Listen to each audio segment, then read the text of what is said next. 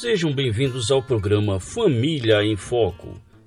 No tempo onde famílias e casamentos têm sofrido com difíceis mudanças, a palavra de Deus traz segurança e orientações para que as famílias vivam e cumpram os propósitos para os quais foram criadas.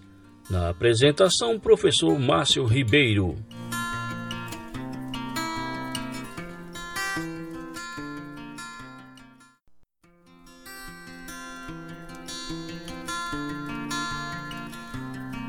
Olá, caros ouvintes, sejam todos bem-vindos ao programa Família em Foco. E, novamente temos a honra de ter conosco o pastor Sacha, falando para todos nós na Mata Norte, na cidade do Carpina, é, sobre mais um tema bíblico, né? Sobre mais uma série de temas bíblicos, agora sobre a ira. Boa noite, caros ouvintes da Rádio Web Internacional. Aqui é o pastor Sacha. Quero dar a você as boas-vindas para o início de uma série que de todo o coração eu espero que seja confrontadora e consoladora. Que nossa ira seja a oportunidade de aprendermos mais da graça e do perdão de Jesus Cristo e crescemos com o coração manso e tranquilo somente pela graça de Jesus. Seja bem-vindo ao oitavo dia da nossa série de devocionais sobre ira. Hoje nós vamos falar sobre o sacrifício de Cristo Jesus e a nossa justiça. Vamos orar. Senhor, nosso Deus e Pai, aqui chegamos diante do Senhor pedindo a Deus direção, conforme entendemos, ó Deus, cada vez mais, ah, de forma mais clara, mais profunda, as implicações do sacrifício de Cristo em nosso favor. Como isso se aplica, ó Deus, à realidade de que somos aceitos, ainda, ó Deus, de que o Senhor tenha, ó Deus, e seja ah, o ser mais irado do universo. A razão, ó Deus, é que com confiança estamos diante do Senhor é por causa do sacrifício de Jesus. Que isso fique claro no coração de cada um de nós. Em nome de Jesus. Amém. Romanos capítulo 3, versículos 23 a 26. Romanos 3, 23 a 26. Diz o seguinte: Pois todos pecaram e estão destituídos da glória de Deus, sendo justificados gratuitamente por Sua graça, por meio da redenção que há em Jesus Cristo. Deus o ofereceu como sacrifício para propiciação mediante a fé, pelo seu sangue, demonstrando a sua justiça. Em sua tolerância, havia deixado impunes os pecados anteriormente cometidos mas no presente demonstrou a sua justiça, a fim de ser justo e justificador daquele que tem fé em Jesus. Bom, nós vimos na devocional em que Romanos capítulo 1, versículo 18, até o final do capítulo 1, e até mesmo dentro da sessão inicial do livro de Romanos, capítulo 3, versículo 20, todos esses três primeiros capítulos o apóstolo Paulo, movido pelo Espírito Santo, demonstra nossa não só pecaminosidade, como culpabilidade diante de Deus. Um Deus santo, infinitamente e perfeitamente santo e irado. Somos culpados diante de Deus. E surge então um problema e um dilema. Como que Deus pode manter a sua ira justa contra o nosso pecado e ainda amar profundamente, tremendamente o seu povo. Como que essas duas verdades, essas duas realidades de quem é o nosso Deus, sua ira contra o pecado e o seu amor pelo seu povo andam juntos? Isso nos lembra um dos dilemas que o Antigo Testamento nos deixa.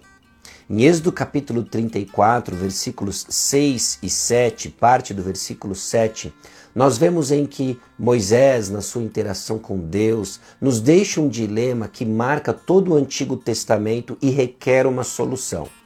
Presta bastante atenção em Êxodo capítulo 34, versículos 6 e 7. E passando o Senhor por diante dele, clamou: Senhor, Senhor, Deus compassivo, clemente e longânimo, e grande em misericórdia e fidelidade que guarda a misericórdia em mil gerações, que perdoa a iniquidade, a transgressão e o pecado, ainda que não inocenta o culpado. Bom, o texto é claro e deixa bem em evidência a realidade da misericórdia de Deus e a realidade do perdão dos pecados.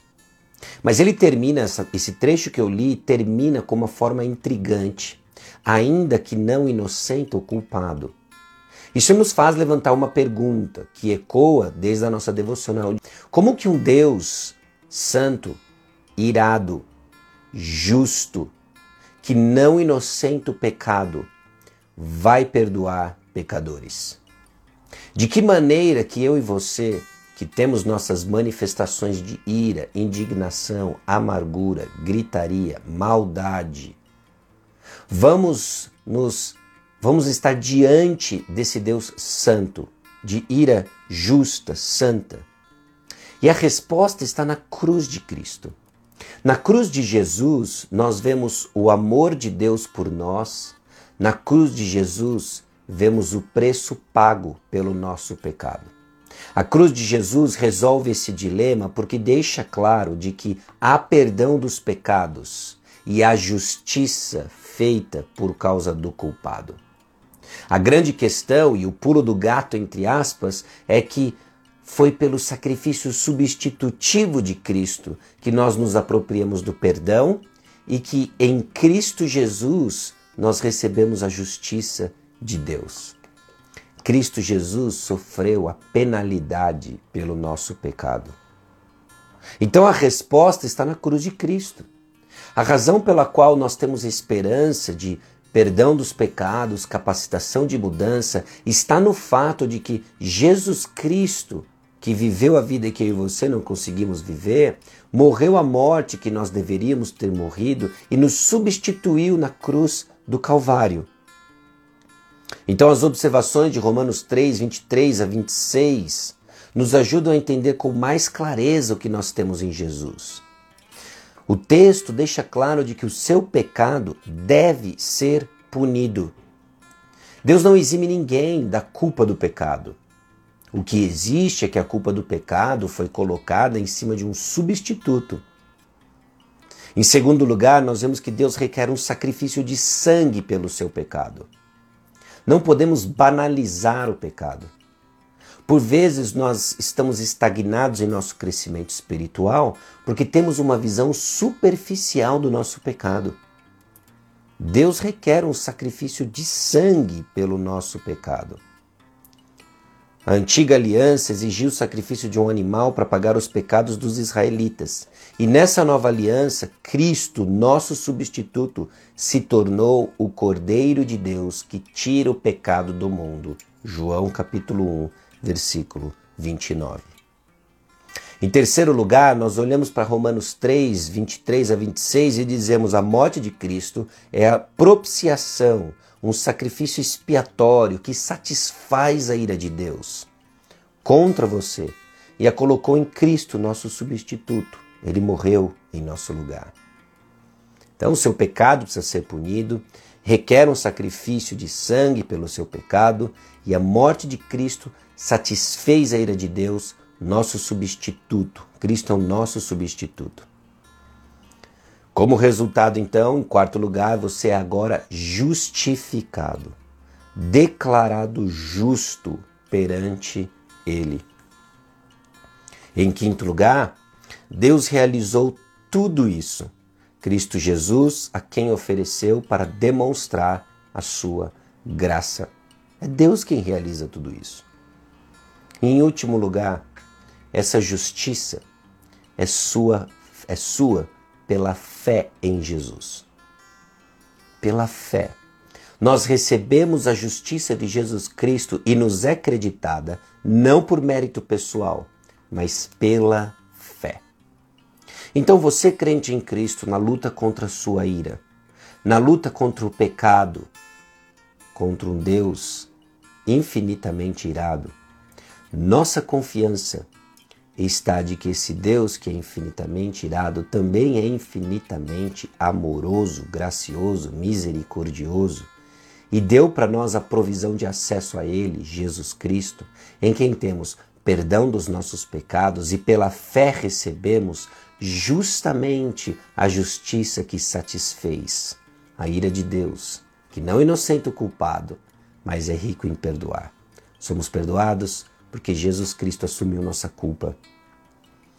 O que tudo isso tem a ver com ira? Não tem tudo a ver. Fixe em Cristo Jesus. Fixe, coloque o olhar em Cristo Jesus.